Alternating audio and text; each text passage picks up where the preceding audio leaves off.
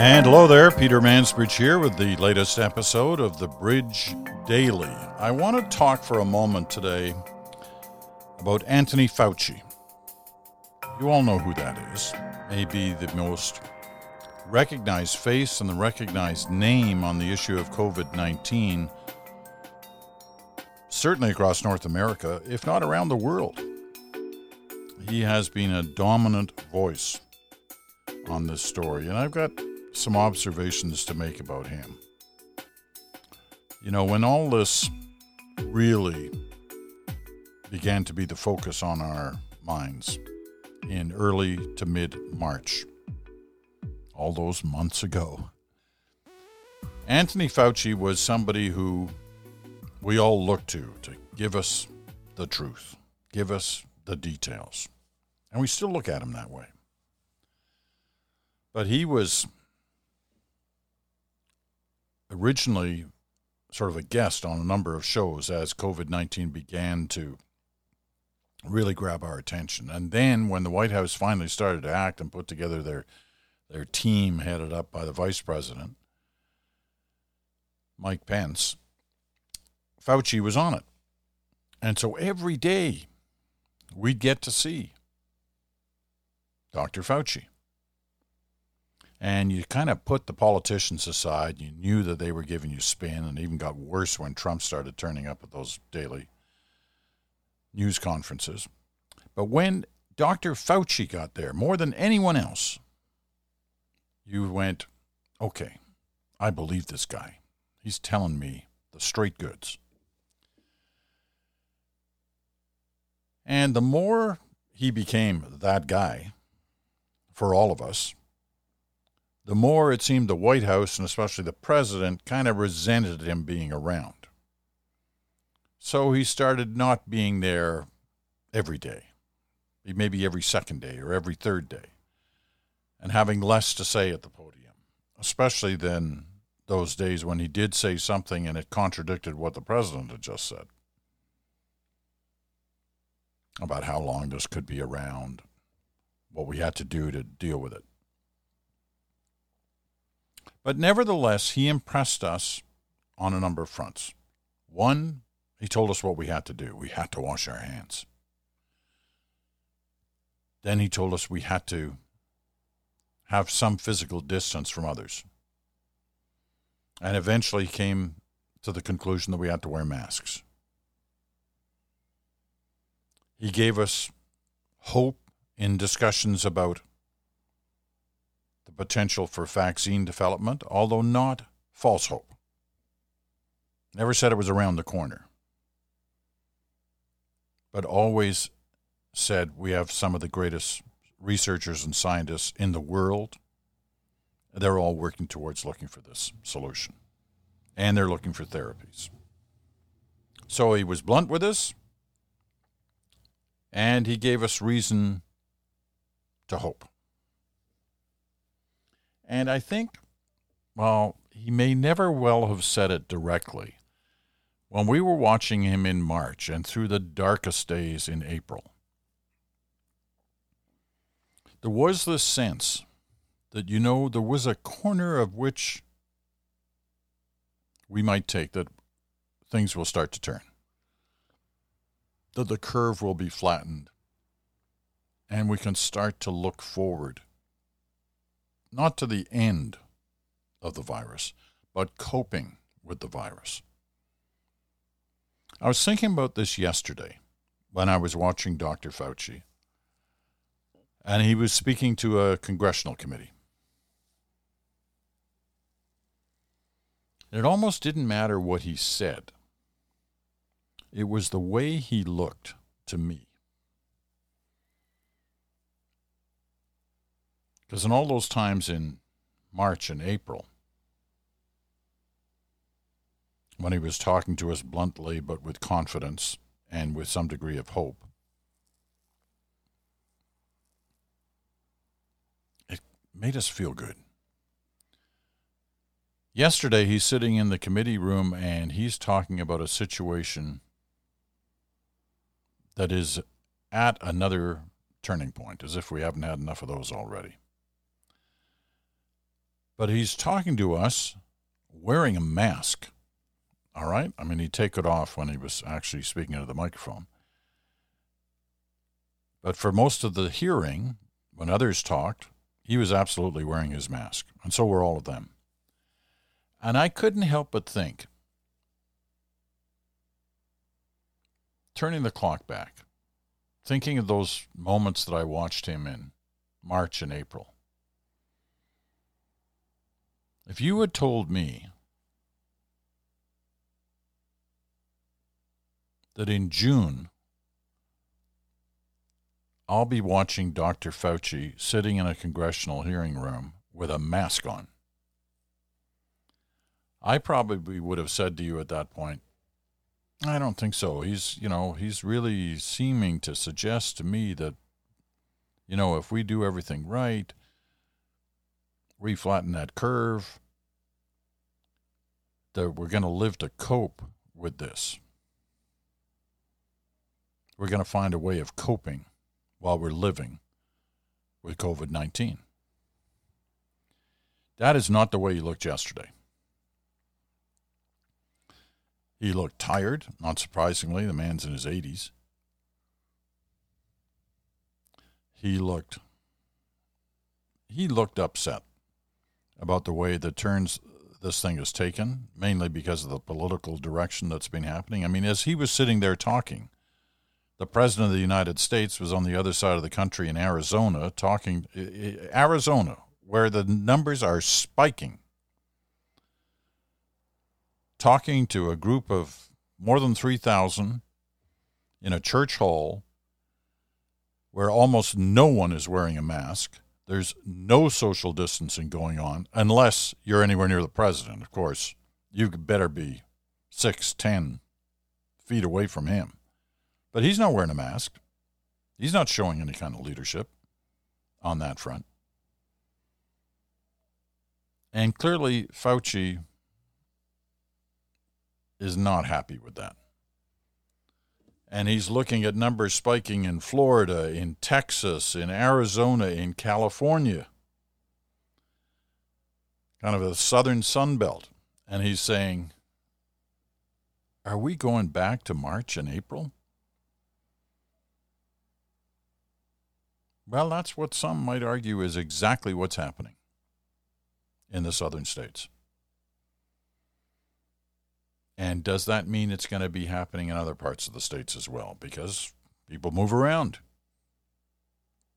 within their country. Well, I tell you, that's what I was thinking of when I looked at him yesterday. I was looking at him and saying to myself, if you'd told me in eh, you know, March or April, that this is what Anthony Fauci would look like in June,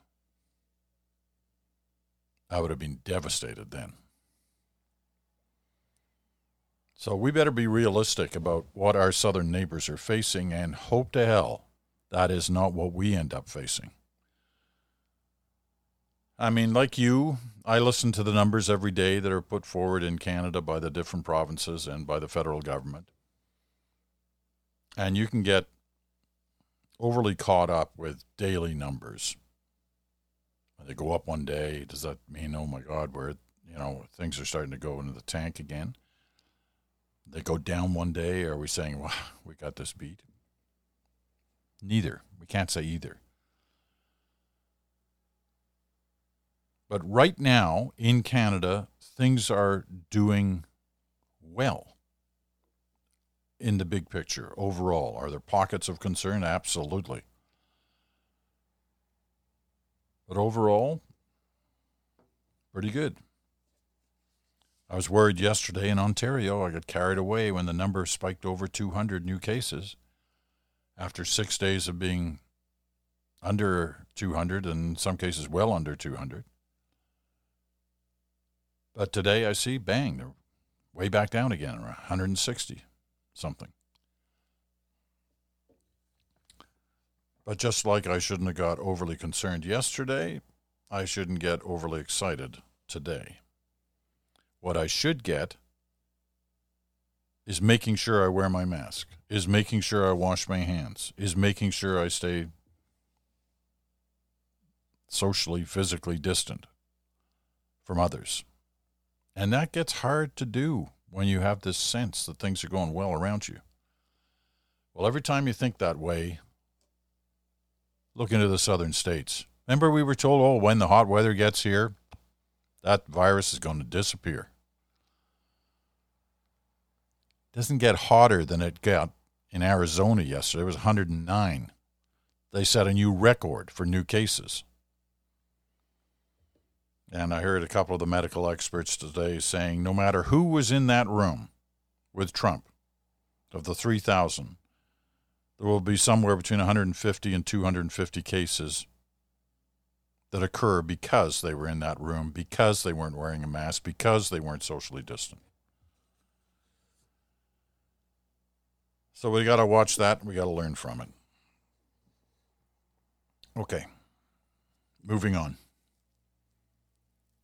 And this is part of the part of the reason actually why things are going up in the states in terms of the various states where there has been reopening going on. Doesn't mean if you reopen things are going to be disaster. We've proven that in Canada. That doesn't necessarily happen. But there are issues in some states that have reopened. New York Times. After months of stories about outbreaks centered in nursing homes, prisons, and meatpacking plants, we now find the nation is now seeing new COVID 19 clusters tied to various places from a church, nightlife spots, casinos, restaurants, even summer camps. The new emerging clusters reflect the unpredictable course of the pandemic and the underscore the risk of states reopening without a vaccine.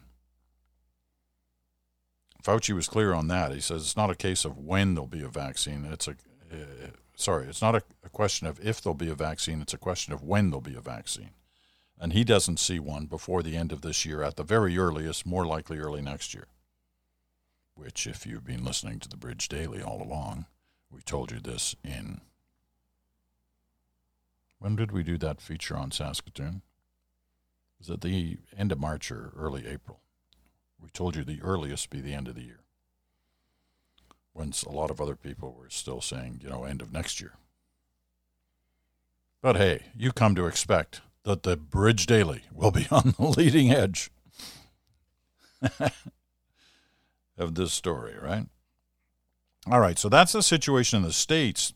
Meanwhile, we're watching what's happening in the EU and the European Union. I'm sure you've seen the graphics that have been on various programs in the last couple of days showing the numbers going down right across the EU while they're going up right across the United States.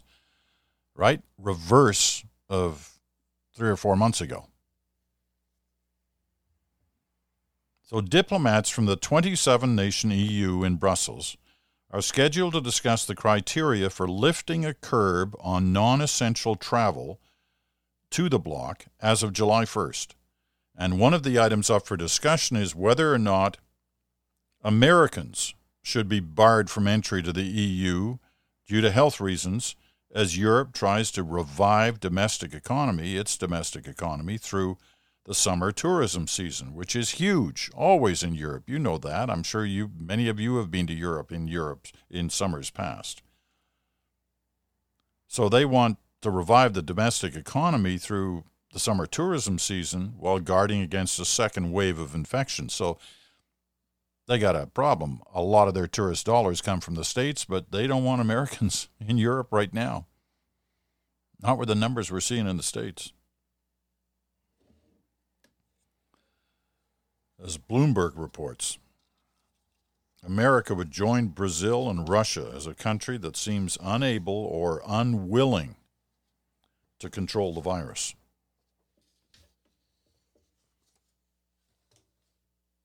Okay. One other area.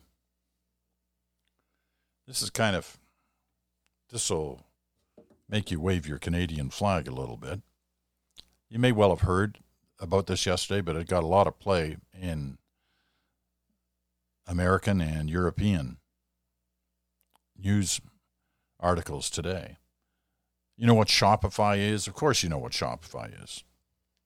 Shopify is based in Canada, right? Shopify, for those who don't know, is kind of like Amazon, right? It's an e retailer and it's huge. I think, what's the figure I saw for last year? They did $61 billion worth of goods they helped move. $61 billion for a company based in Ottawa. So the chief executive officer, Tobias Lutke, is this comes after Trump and another one of his decisions that he was going to restrict visas, those with visas coming into the U.S. So Tobias Lutke, the chief executive officer of Shopify, is touting Canada as a relocation option after President Trump temporarily suspended several employment based visas. Here's the quote this is the one that's getting lots of attention. If this affects your plans, consider coming to Canada instead. If getting to the U.S. is your main objective, you can still move on south after. The rules change. Now, listen to this. But Canada is awesome. Give it a try. so much for our secret about being awesome. It's now blaring around the world. That's what the headlines say. Shopify CEO calls Canada awesome, says move to Canada. I'm reading a Bloomberg piece here. Trump ordered the freeze on new work visas this week, impacting those seeking employment in technology and hospitality industries in the U.S. The directive is in place until the end of this year and has garnered significant backlash from tech behemoths like Amazon.com and Microsoft Corporation.